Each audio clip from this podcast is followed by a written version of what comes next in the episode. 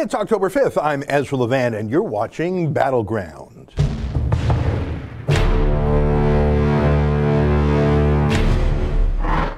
Oh, hey, everybody, great to be here. I think I was away last week, if memory serves. I was in London for Tommy's, what, fourth court appearance? I'm referring, of course, to Tommy Robinson, a former employee of the Rebel, a friend of the Rebel, even though he's no longer working for us. And of course, he's the center of much news, not just in the United Kingdom, but around the world, because he has been targeted so clearly by the United Kingdom establishment. The five P professionals, as Daniel Pipes calls them the press, the politicians, the police, the prosecutors, the professors, because he says things he shouldn't say. He wants to debate things that are supposedly off limits for debate. Most expressly, the Islamification of the United Kingdom and what it means in policing and crime, including the particular species of crime of Muslim rape gangs. And it's shocking to say those three words Muslim rape gangs. Rape is a shocking word, a rape gang is even more shocking. And to add the adjective Muslim, you can see why those three words are so terrifying and paralyzing, but unfortunately, it is a fact. They are overwhelmingly Pakistani men, and the victims are overwhelmingly indigenous white British girls, working class. this is not my opinion, it is a fact. And it is one reiterated by Muslim spokesmen in the UK, such as Maajid Nawaz, who points out that the mainstream media has failed to report this because they're too politically correct. So it has fallen to the Tommy Robinsons of the world. In fact, the prosecutor of the Rotherham rape gangs himself is a Pakistani, a, a Muslim Brit of Pakistani background who says the same thing. I think they obviously appointed the prosecutor to prosecute the Pakistani Muslim rape gangs. They obviously appointed a Pakistani Muslim Brit because no one else would be politically correct to get away with it. So that's where I was last week. The hearing, if I recall, was on a Thursday, but I spent uh, Friday morning, I had a, breakfast meeting with Tommy up in Luton, so I didn't fly home until that afternoon. So, as usual, my friends, David Menzies and Sheila Gunn Reid took over the show, and I'm glad they did. Um, the reason I mention that is to explain where I was last week. And I will be returning to the United Kingdom because I regret that the four times I've flown over there so far does not yet spell the end of Tommy's legal odyssey. In fact, it is starting anew, as you will recall. The Court of Appeal, uh, no one less than the Lord Chief Justice himself, has quashed Tommy's first conviction for contempt of court, but sent him back for a retrial. That was supposed to happen on September 27th. It did not. It's now tentatively scheduled for October 23rd. I will be there. It has not yet been firmed up, so we should have confirmation, maybe as soon as today. As soon as it is locked in, I will let you know. Uh, one of the things that I I'm going to talk about other things. I'm going to talk about that feminist attack with bleach. I'm going to talk about ISIS in Greece. We got I got four video clips here for you. But I do want to talk about uh, Tommy just for one more minute because it's on my mind. I want to show the Real Reporters website in a second. When I was in London at the Old Bailey, which is the nickname, the customary name for the Central Criminal Courts, it's a gorgeous building these courts in the UK. Beautiful. They, they, the interiors of them look like museums. The archways and the art. It actually, it actually for one second reminded me of the Sistine Chapel. I know you're thinking, Ezra, that's crazy. Don't, don't, make, don't ever compare anything else to the Sistine Chapel. It's the finest room in the world. I'm not saying it was of that level, but it, it made me think of it. It made me think of certain rooms in the Louvre it was so gorgeous, the Old Bailey. And even in the, the uh, Royal Courts of Justice, where the Court of Appeal met, it was an exquisite building. The Old Bailey, besides its exquisite and ornate art, has a dungeon in it. So it's not just a, a place of beauty, it's a place of sorrow and hatred. It is where the most serious crimes in the United Kingdom are prosecuted. While I was there for Tommy's hearing, one of the Westminster terrorists was on trial, same day, same building. That's what they, if it's, it's the kind of court that you would try Jack the Ripper in. That's the heavy crimes. It's the most serious crimes in London, which means the most serious crimes in the UK. Murder, poisoning, terrorism, massive conspiracies. And in the midst of this, a civil contempt matter because Tommy was chatting on a YouTube live stream, Facebook live stream. Are you kidding me? Doesn't that seem ajar? Doesn't that seem incongruous? Why, yes, it does. But everything about this is incongruous, isn't it? Tommy served 10 weeks in solitary confinement for the same thing. That's incongruous. The police and state resources dedicated to tackling Tommy rather than the British uh, Muslim rape gangs is incongruous. There's a lot that's incongruous, and one of the greatest incongruities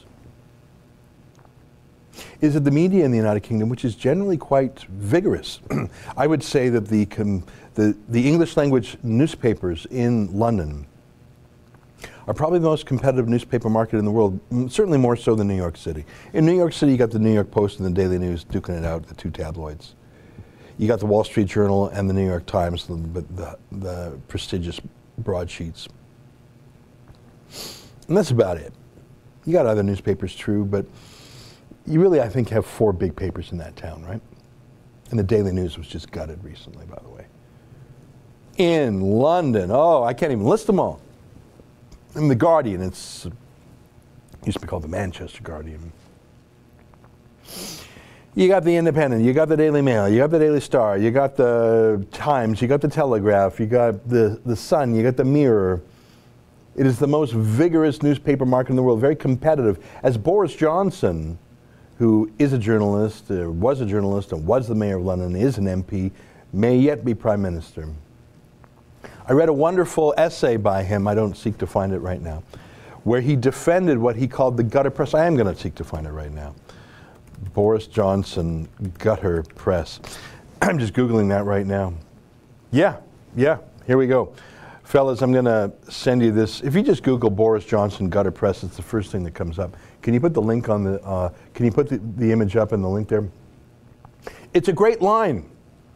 Boris Johnson said, we need a gutter press to keep the gutters clean. Isn't that an interest? There it is, yeah. Only a gutter press can keep clean the gutters of public life. Legislation to control newspapers threatens our global reputation for honest dealing. Can you scroll down a little bit? yeah, you see this by Boris? I remember that. It's five years ago he wrote that. It's stuck in my mind. That line stuck in my mind till this moment. It's a great defense of tabloids. Scroll down a little bit more. Scroll down a little bit more.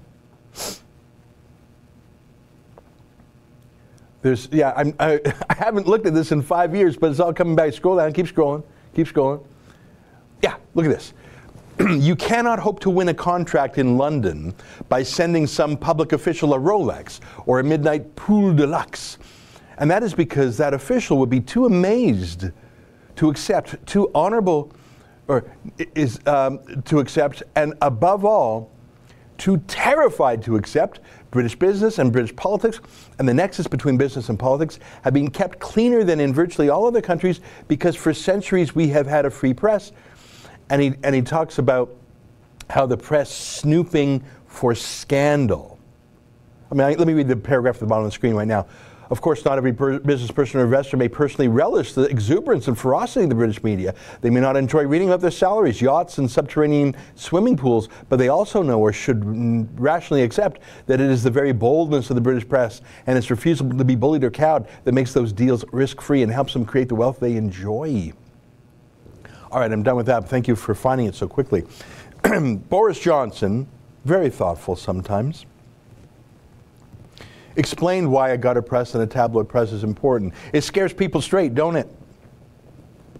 So I ask you, this competitive press, this vigorous press, this Fleet Street press, this tabloid press, this gutter press, where the hell is it with Tommy Robinson? Tommy Robinson, a working class bloke, you would think that at least the working class newspapers would be by his side, the newspapers that claim to be for the working class. But it's a very classist society.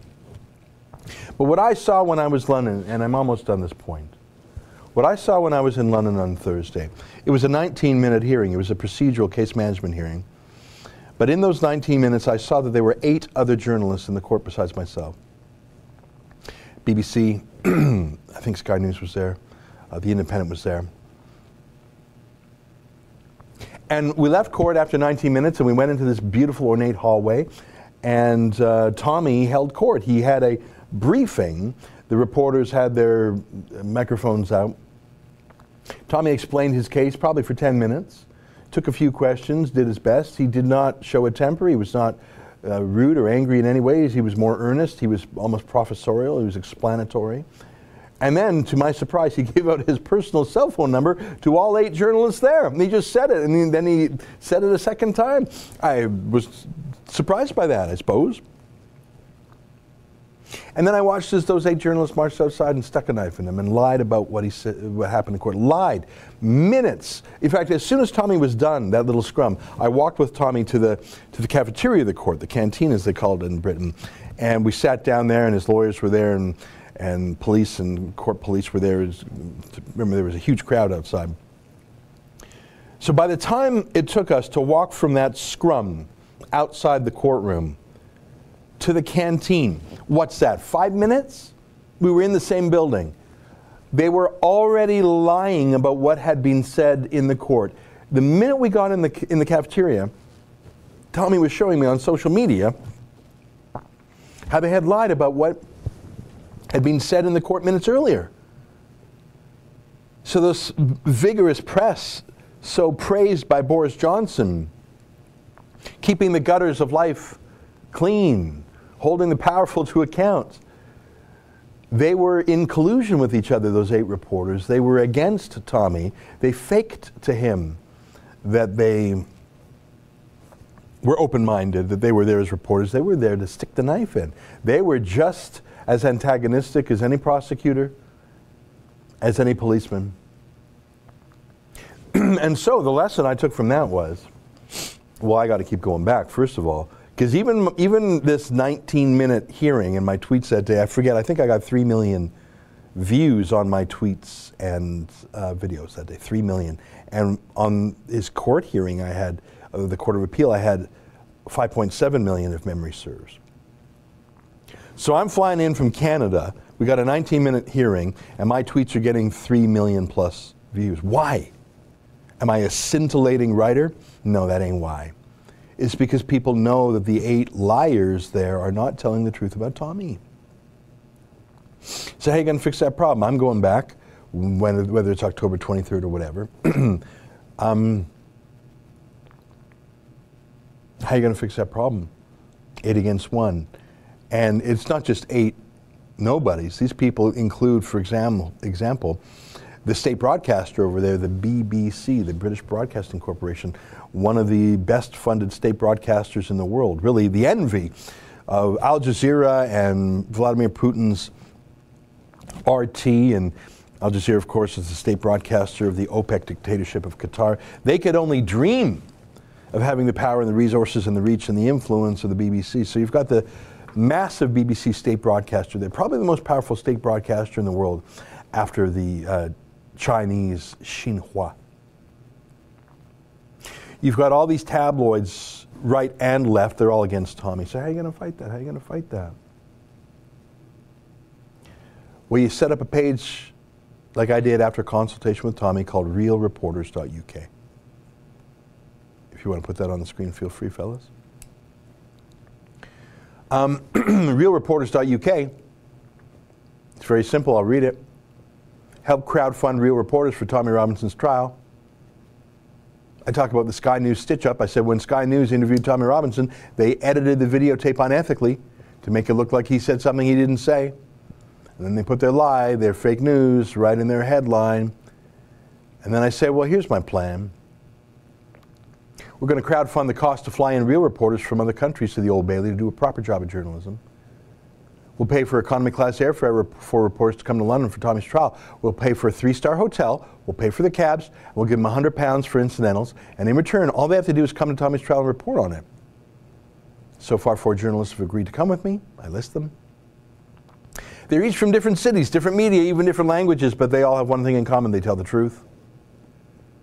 When Tommy goes back to court, each of these real reporters will be there as a counterweight to the BBC and The Guardian and Sky News who just lie about Tommy. Please help cover their economy class travel by donating below. And I am pleased to say that this has been well received.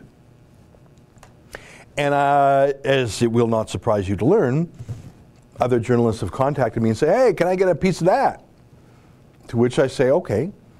Do you have a real audience? Like, I, I mean, with all respect to folks with a tiny blog, the, the point here is to spread the word as far and wide as possible. There's one nice fellow who approached me from South Africa. He said, I'm an up and comer on YouTube. Uh, and he sent me the link to his. He's got four videos, and they have a few hundred views each. Seems like a really good guy, but I'm sorry, I just don't think that meets the pragmatic test of flying someone in all the way from South Africa, which is going to be extremely expensive, to broadcast to his audience of hundreds. And it's no disrespect. What we're talking about here is spreading the word. The four people who were coming have audiences of hundreds of thousands or even millions. Uh, I hope I'm not breaching confidences. It's surely not a confidence, but I'm delighted to say that both Tommy and I have been talking to an Australian named Avi Yemini, who's been a very strong supporter of Tommy's. So those of you in Australia know this. And um, I've been going back and forth. It's hard because of the time zones. But Avi Yemini wants to come all the way from Australia. Now, that's a very long flight, as you know. Maybe you don't know. But I believe he has a sufficient audience, and I know he cares about Tommy and telling the truth about Tommy. So I, ha- I haven't confirmed things with Avi, but I've had a little bit of a back and forth with him. I don't think I'm telling tales out of school to say so. And um, it's my goal to bring Avi Yemini up from Australia. Wouldn't that be something? There's a lot of Tommy fans in Australia, I can tell you that. If there are other people, I, I haven't had a chance to go through all my emails, all my emails, but uh, there may be other journalists. I've reached out to a journalist in Italy who I think might be interested. So we have four confirmed right now. If we confirm Avi, that's five. Obviously, I'm going. That's six. I'd love to get one or two other journalists. Wouldn't it be fun? I don't know if Gavin McInnes can come back again. I don't know. He rolls. He, he's he tra- he doesn't travel light. Um, wouldn't it be great? I said there were eight other journalists there. Wouldn't it be great if we had eight journalists there? Do you see what I'm saying? And what I've made crystal clear to these other journalists is there's no strings attached. I'm not looking to review their work. I'm not going to tell them what to say. If they have questions for me, obviously I'll talk their ear off. Will I help them arrange a private sit down with Tommy if they want an interview? Absolutely. That's the whole point here. But I'm not going to be staring over their shoulder. I'm not going to be saying, oh, let me see what you've. No, no, no, no, no. So, for example, Cassandra Fairbanks, who writes for Gateway Pundit, she covers their Washington, D.C., she's in Capitol Hill. She's very good at this sort of thing. She knows she needs no advice on how to be a journalist, and she's good at covering these kind of stitch ups, right? I mean, she's a little bit uh, taken with Julian Assange, more so than I am, of course. But she's used to covering, quote, enemies of the state. I think she'll do excellent work. So Cassandra's coming, these other journalists are coming. So just, I want you to understand what the deal is. And it's important that you do, and it's important that the whole world understands. This is not a pay for play where they're getting cash to write a certain angle about Tommy. I will not see what they write until it's published publicly.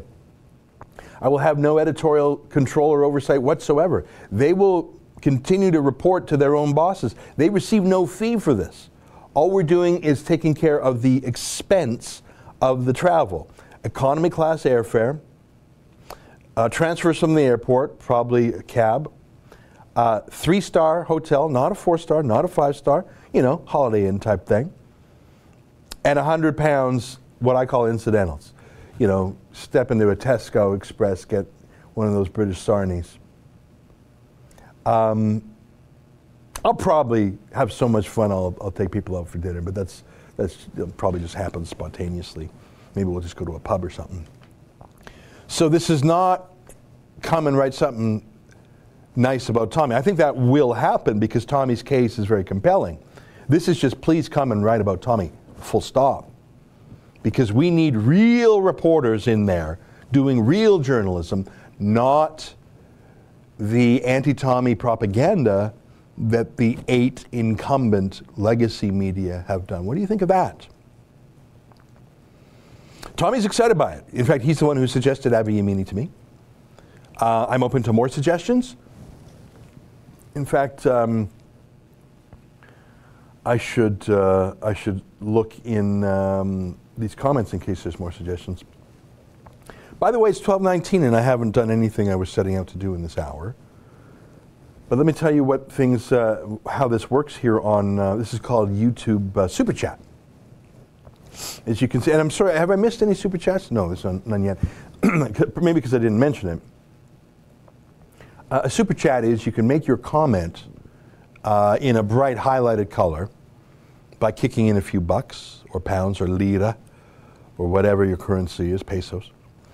And if you have a certain amount, I don't know if it's like five bucks or something, it's appended uh, to the top of that little box there for all to see. I saw someone chip in $50 once, I think, and that was up there for like half an hour. So the, long, the more you chip in, the, more, the longer it's appended up there, which is pretty cool. And the reason it's great is because I think we get 70% of that dose. So it's a form of crowdfunding, really. And more to the point, if you want me to read your comment or statement out loud, that will be, yeah, as, as Novi said, it's like normal chat, but super. Absolutely. Um,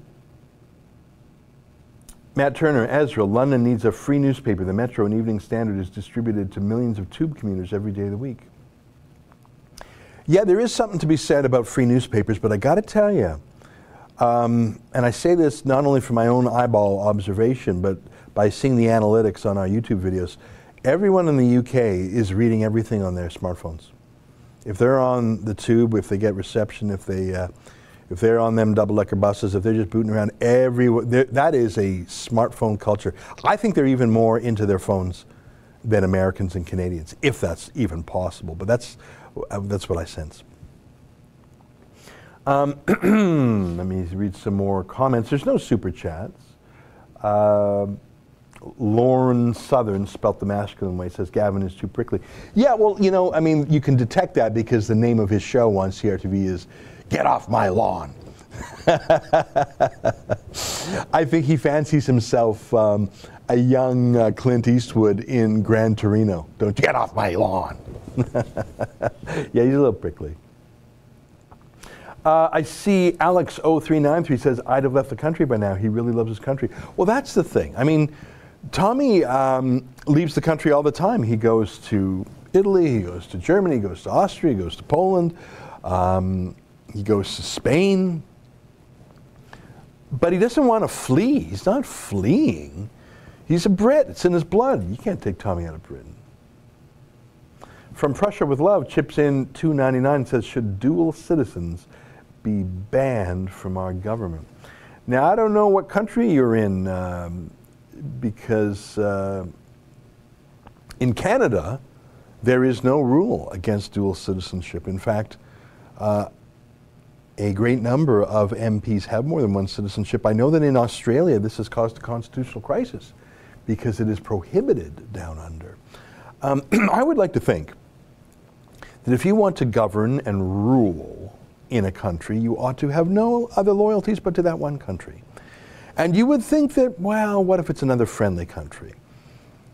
I mean, what are the two closest countries in the world? Canada and the United States. How could that possibly be at odds? They would never go to war.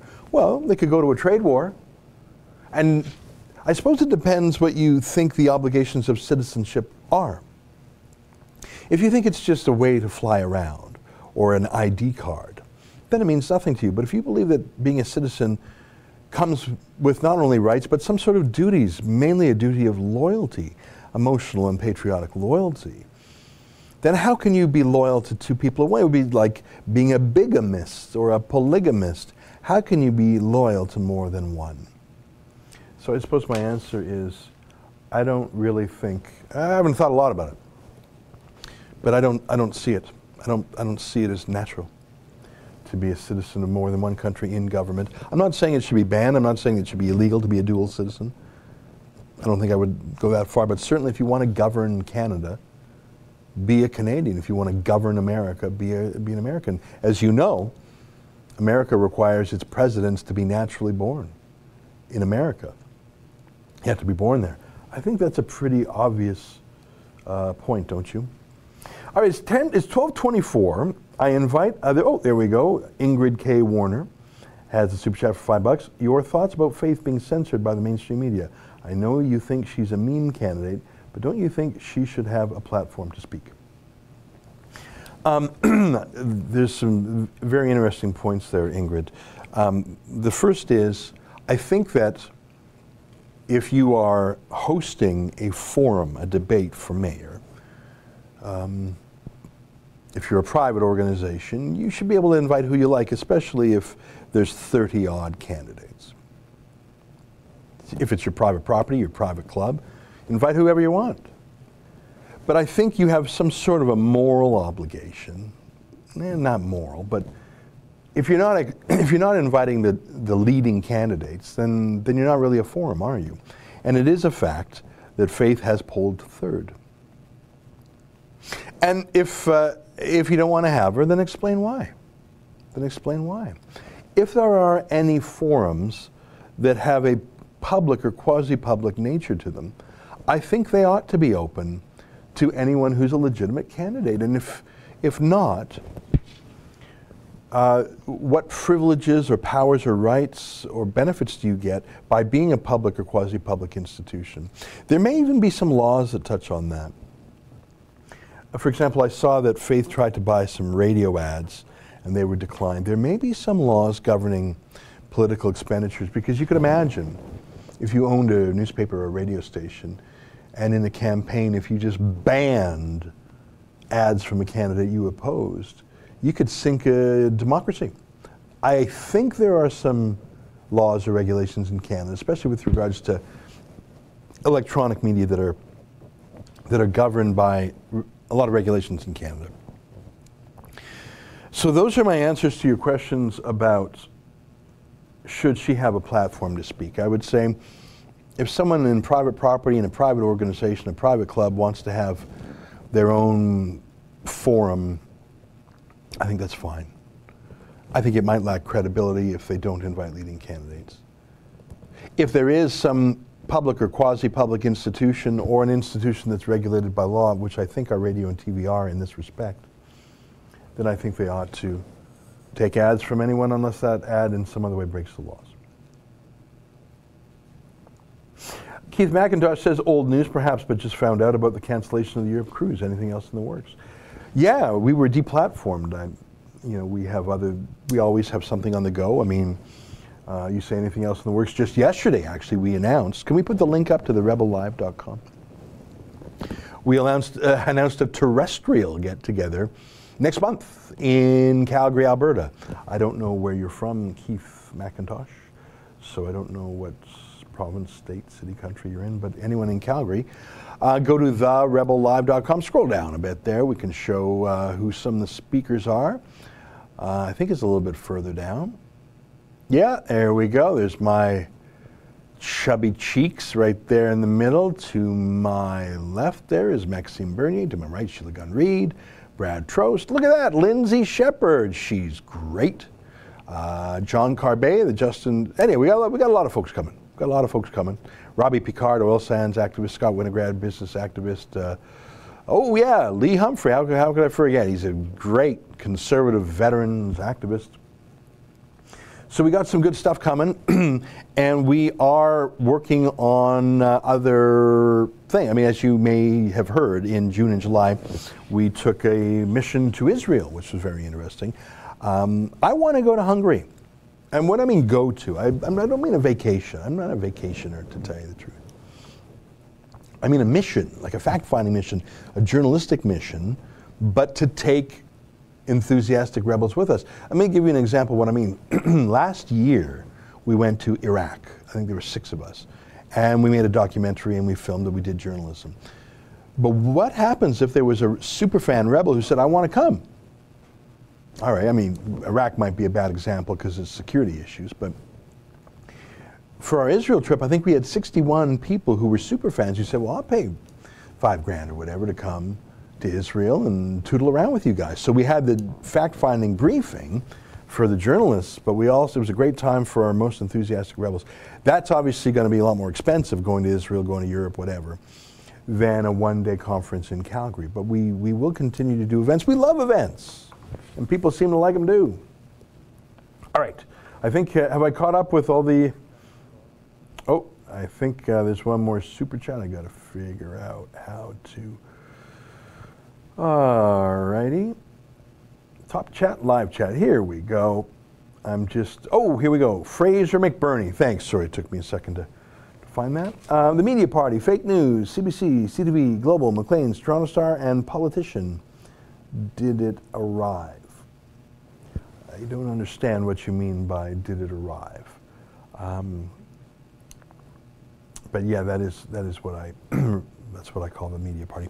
Okay, it, it's 12:30. We've spent half our time me kibitzing about the UK and then going to some comments. But I actually have brought some videos with me today. I'm going to try and get through them. I got four videos here.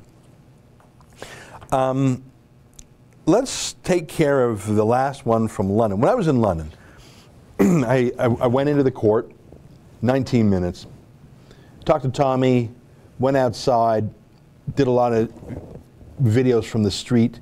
If you want to see my videos, they're all up on tommytrial.com. And so I was there with our cameraman Ed, and Gavin was there, and his cameraman Stuart. And um, we sat down at a pub. Jason P.I. says, Thank you, Ezra, for doing what you're doing. Hey, thank you for an amazing super chat contribution, Jason. So we're sitting in this pub right there on the street, um, uploading our, our video, because our cameramen record like all these megabytes of video footage, but we got to upload them from their cameras to our world headquarters here in Canada to be edited and uploaded, right? Just filming it. So we're so we're in the pub, and Ed and Stuart are uploading, and I'm obviously snacking. I had just arrived that morning. Gavin's there, and uh, we're there for about an hour. And Gavin says, "Oh my God, look at that! Look at that! Look at that!" And he says, he points to a guy outside on the street, says, That's a jihadi.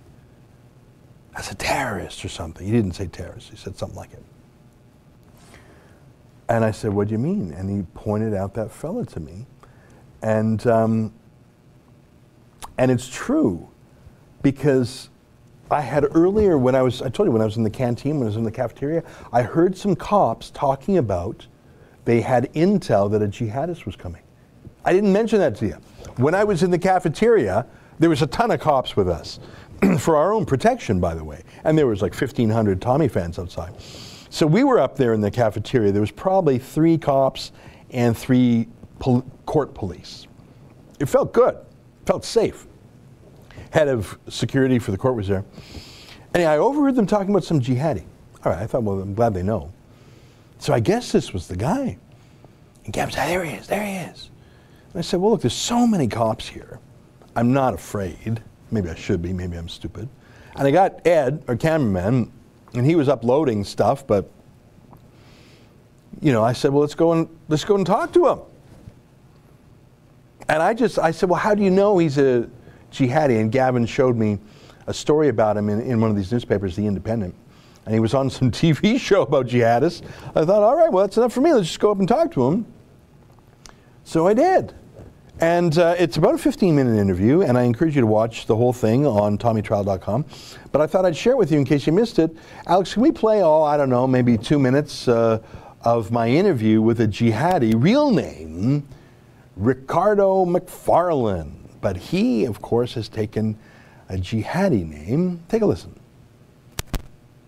Ezra Levant from the Rebel.media in Canada. What's your name?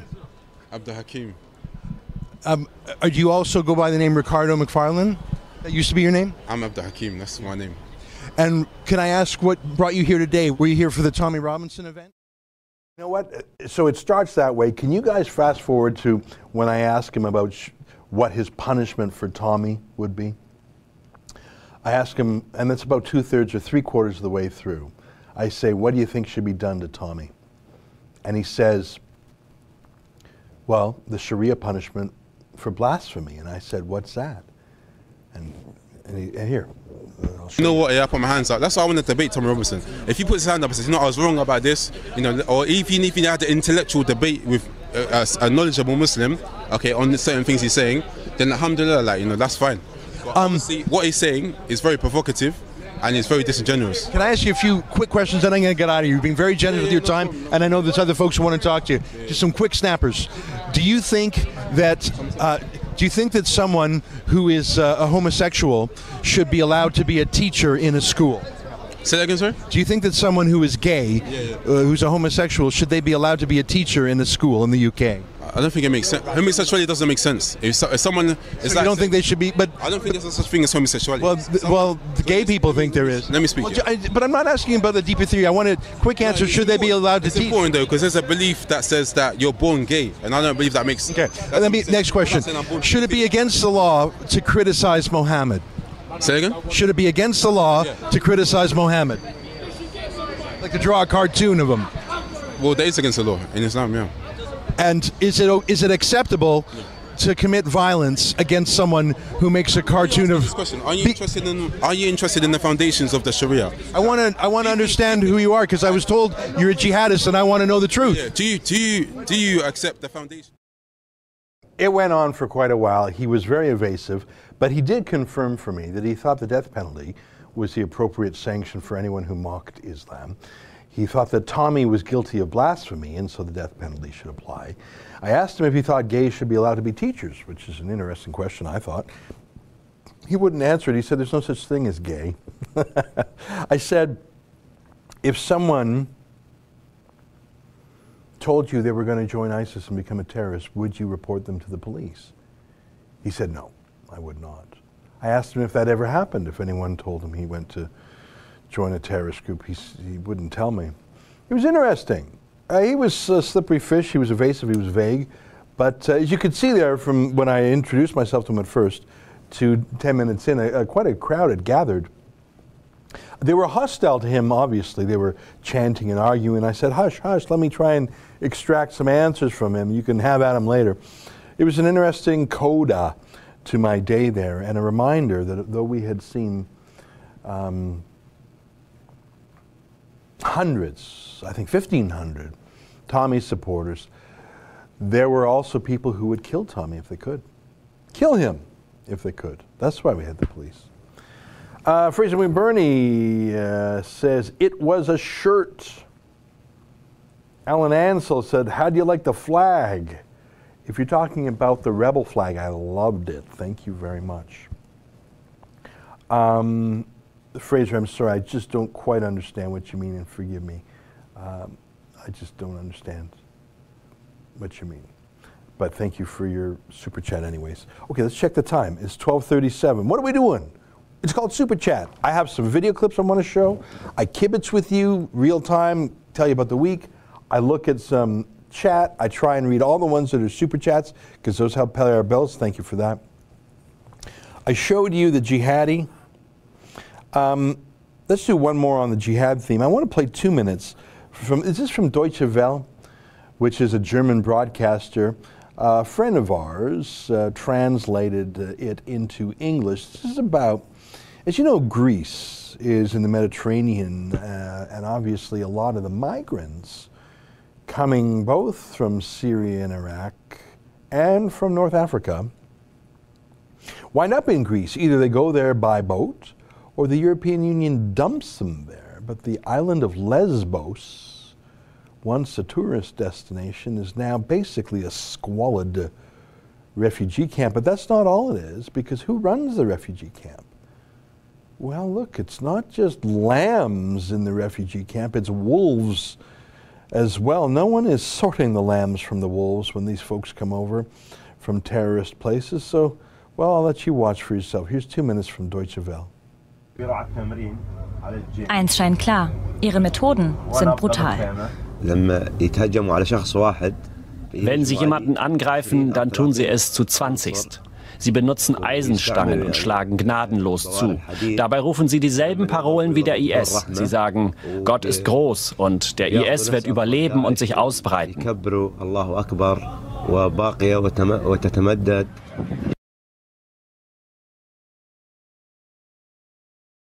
That's fair enough. You know, you get the point. You get the point. Is that ISIS may be stomped out in Syria, thanks to Donald Trump and Vladimir Putin. But ISIS is alive and well on the Isle of Lesbos in the refugee camps, and that is not surprising to me. It may be surprising to you. But um, when I was in Germany a couple years back, I met people who had fled uh, Syria and Iraq to go to Germany. And then once in Germany, they had fled uh, the German refugee absorption centers because they were run by ISIS. Anyone who is not Muslim must obviously flee, and anyone who is a moderate Muslim, let's call them a lamb, is devoured by the wolves. And you heard there that in this refugee camp in Greece, they attack in packs. It's, it's run by the terrorists. And by the way, you can't even get into a refugee camp usually if you're not Muslim. When I was in Iraq, I saw with my own eyes refugee camps of forgotten refugees, Christians and Yazidis, who would either be kept out of the UN refugee camps by UN officials, or they knew better than to go in because they would be killed there. Um, fellas, have I missed any uh, super chats? All right, I want to shift gears. Um, let's check the time. It's 12:40. We've got a few minutes. Um, I saw a, a, little TV ad today. I don't know if it's actually going to air, but I liked this ad. I liked it. It's, it's, I'm shifting gears now. I'm talking about other things. We talked enough about Tommy and Jihad. That can't be the only thing we talk about. Um, the nomination and ratification of Brett Kavanaugh to the Supreme Court of the United States has been very interesting. Uh, in my view, every single allegation against him has ev- evaporated and evanesced. Look that word up for you. Evanesce. You probably heard of the band Evanescence. It's faded away like, uh, like vapor. But the damage is done, isn't it? Take a look at this very touching video called Mums Support Kavanaugh.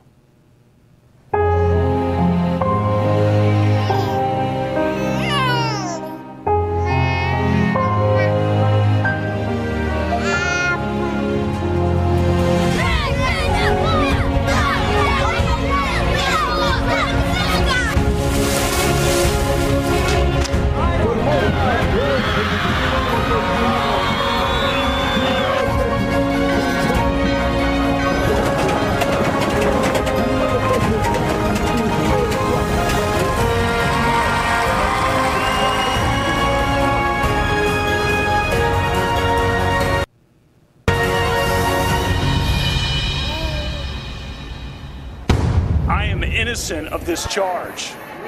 You must always believe the women. Refuted by the people allegedly there. I may never be able to teach again. Totally and permanently destroyed.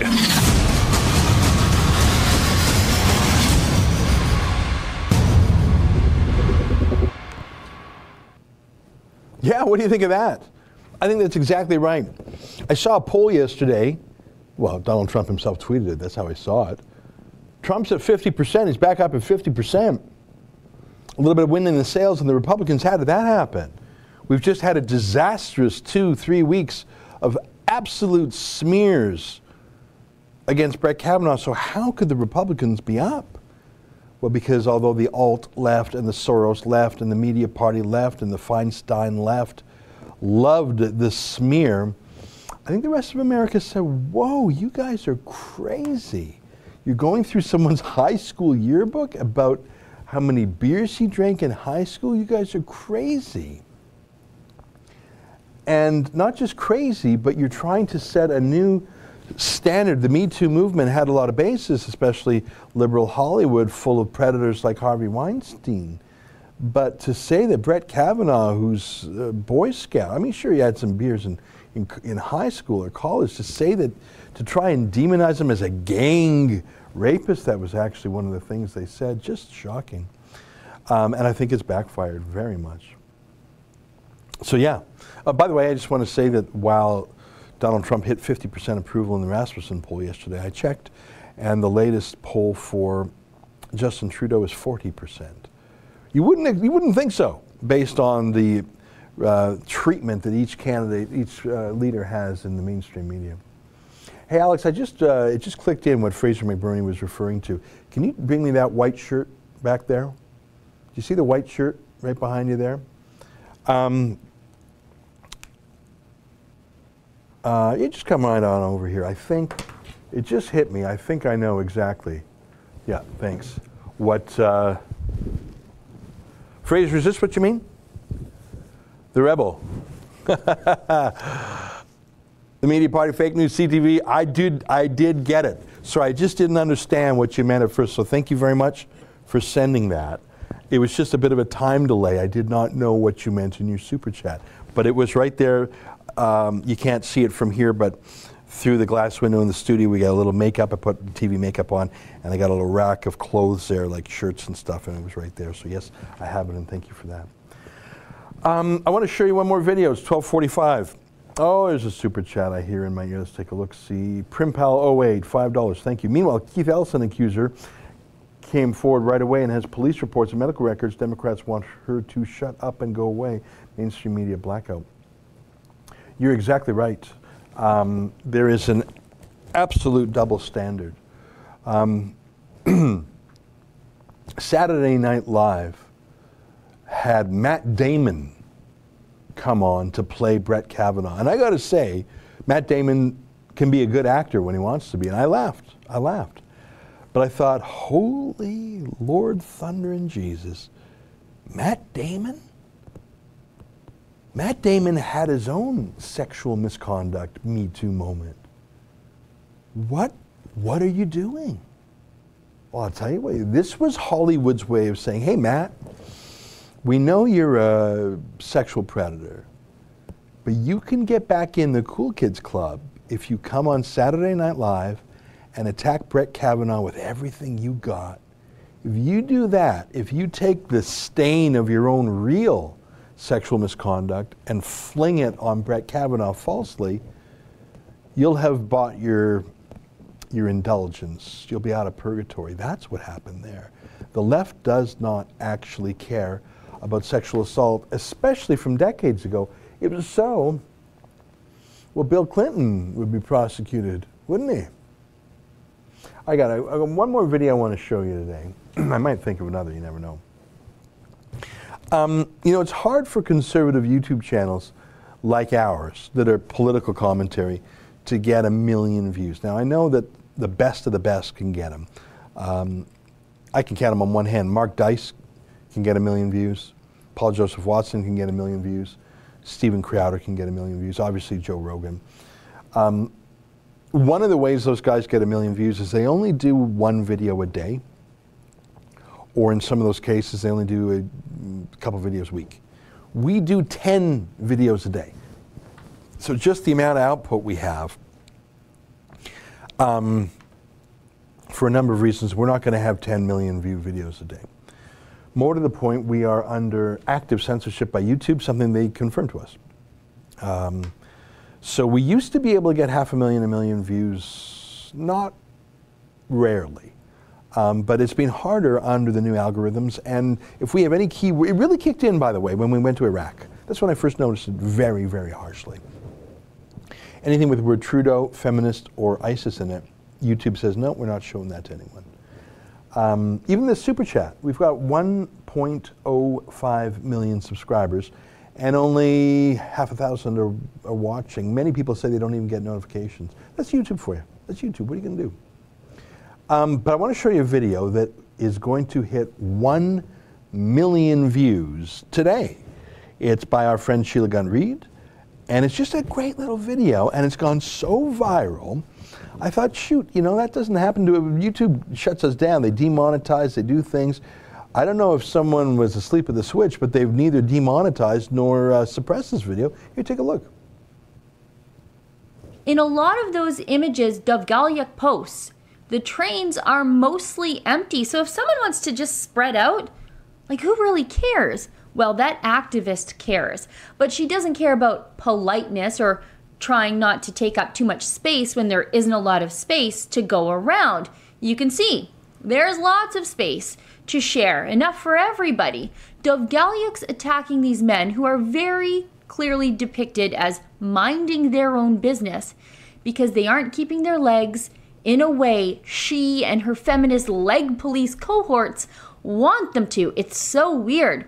This Russian protester, though, she's not exactly known for her good sense, at least amongst the world of reasonable people. Late last year, Dovgalyuk protested the fact that upskirting or taking clandestine photos of women from below up their skirts isn't criminalized in Russia. And how did she protest that injustice? Well, she stood in the busy St. Petersburg subway station and lifted her skirt and flashed her underpants for hundreds of people to see to protest upskirting. Yeah, that'll teach those horny upskirting bastards, won't it? Anyway, back to the alleged bleach assaults. And that's really what they are if they indeed happened. They are assaults.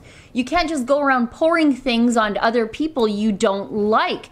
And by the female attackers' own. Anyway, so you can see, maybe you can see why it got a lot of views, but it's about this so called feminist activist who just goes, I don't know if you caught it. She, this feminist activist in, in Moscow just walks up to guys on the subway and pours bleach on their crotches. Uh, now, there's some question as to whether or not that's that's real or if it's like a hoax or a setup. But what Sheila points out is it is very real that feminists are cheering what she did, whether or not it's a real video or, of her pouring acid on people or not, or bleach on them. Um, the reaction is, "You go, girl! Yeah, you pour you pour bleach on those guys. Woo, right on!" And she makes a very compelling point. Uh, imagine if the roles were reversed, if it was guys pouring bleach on women in a sexual way or something. But uh, I just wanted to share that video with you. If you haven't uh, seen it, you can find it elsewhere on our YouTube page. It's going to hit a million today. I just thought it was a good video. It was very well done by Sheila, and um, I can see why it's getting a million views. Um, okay, I see it's 12:51. I see another super chat from Blaine Sandberg. I would also like to see some actual footage of what is actually going on on the hotels that house refugees. Well, that is another one of Sheila's beats.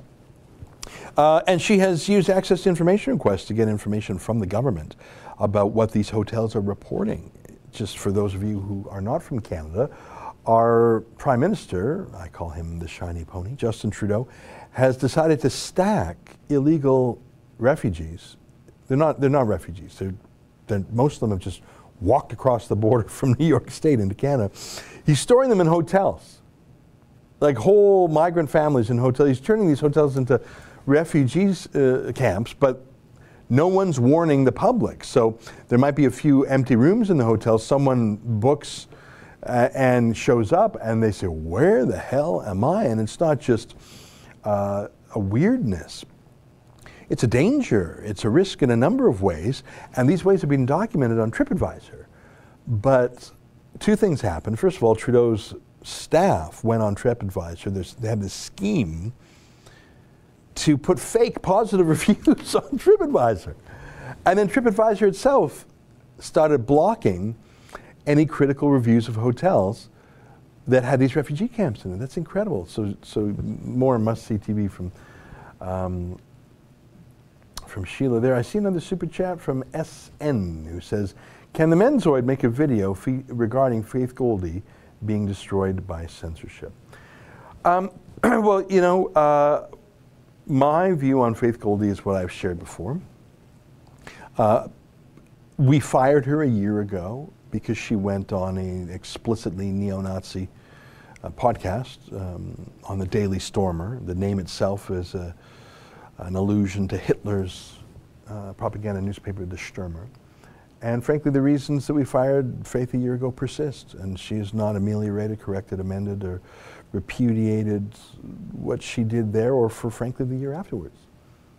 And while I have expressed myself about half an hour ago that I object to public or quasi public organizations banning any legitimate candidate for office from attending a forum or from buying ads, that is not the same as me supporting Faith's candidacy, which I do not.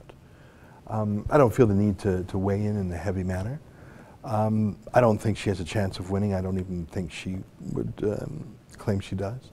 Uh, I think the campaign itself has actually been fairly well done, but she has a stinger in her. She's had it in her for a year. And she's had this year long odyssey of things she said in public that are just unacceptable things. And you can't just delete some old tweets and pretend that year never happened. Uh, that was not a private, um, you know, detour. That was not a, uh, you, know, you know, that was there was an extremely public bender of racialism, if not outright racism. And you can't just delete some tweets and pretend it's done and that nobody noticed. Uh, it may be that you know very few people actually listen to the Daily Stormer podcast, but I did listen to it, and I I don't think that until faith addresses those errors in judgment of the last year, I don't think that she ought to be supported. Now that's again, as I said about 45 minutes ago about Tommy Robinson you don't have to agree with someone, support them, or even like them to support their free speech.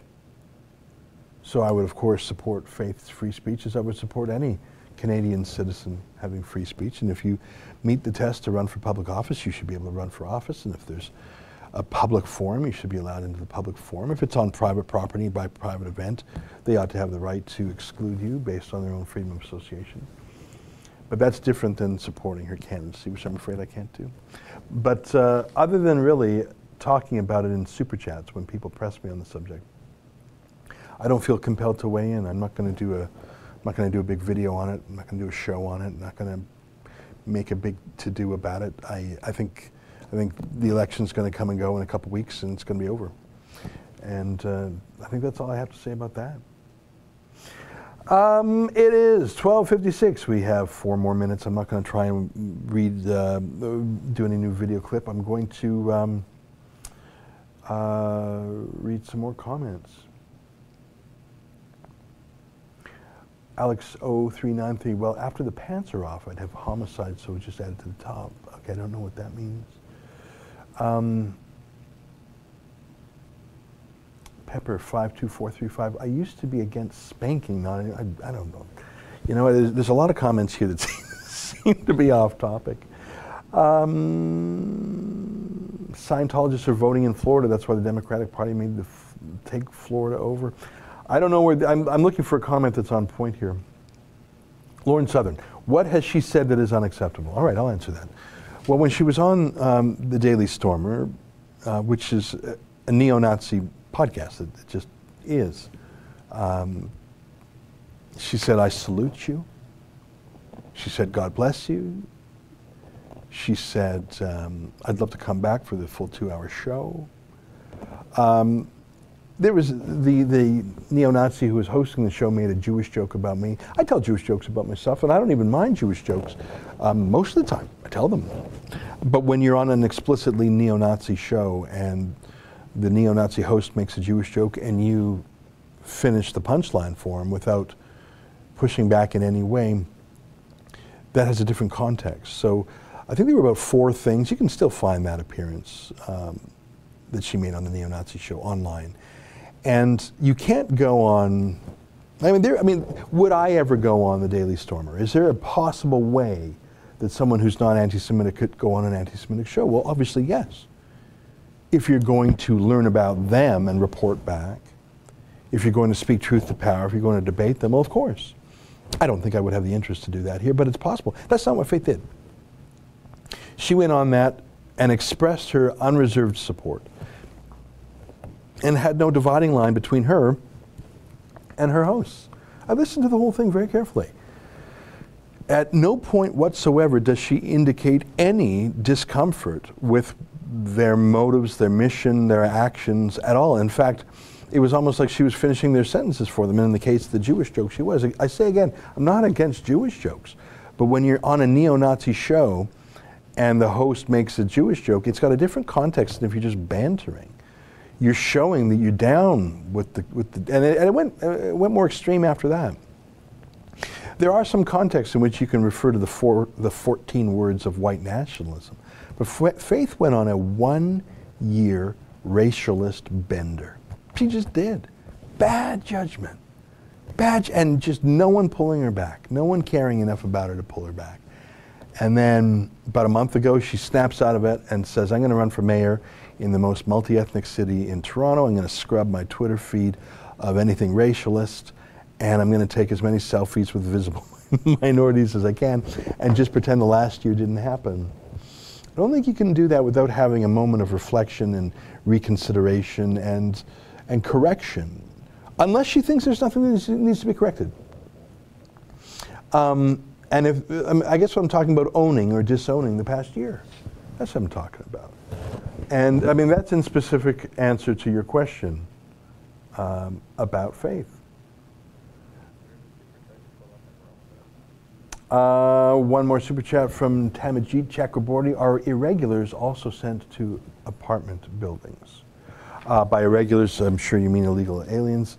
Um, I don't know if they're sent there, but of course, there are refugees and refugee applicants and illegal immigrants who have apartment housing, who have houses. Some of them are homeless shelters. Um, yes, they're housed in a great many ways.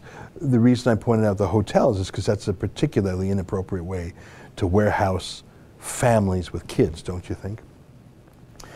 Um, uh, we're out of time. I see there's some, some folks here who don't like my comments on Faith Goldy. That's fine. Um, I, as I've said to Faith both publicly and privately, uh, her comments on open borders, migration, state sponsored extreme multiculturalism, left wingism, big governmentism. I agree with those. But I do not agree with her abiding of neo Nazis. And she did on that broadcast, and then she went further down that road. And if she's come back from that road, she, I think, owes the public an explanation of why she went down it, if it was an error, to correct the error, and to restate clearly where she is today. Obviously, none of these racialist issues have been brought up by her in her campaign to be mayor of a multicultural, multiracial city. And I just know too much about what she did on that neo Nazi podcast and what she did in the year that followed to be like I think most Torontonians who don't know that backstory. So if you've just met Faith for the first time and see her on the campaign trail talking about crime and sanctuary cities and taxes, you say, yeah, right on. And if you see her fighting censorship, you say, yeah, right on. If that's all I knew about Faith, I'd say, yeah, right on. But I know why I fired her a year ago, and those reasons still pers- persist today. I would fire her again today for those reasons, not because she's against crime or against sanctuary cities. I am too. That's not why we fired her. Anyways, this question always comes up on uh, Super Chat, and I suppose I'll answer them. Um, at least until the campaign's over, and then maybe the questions will stop.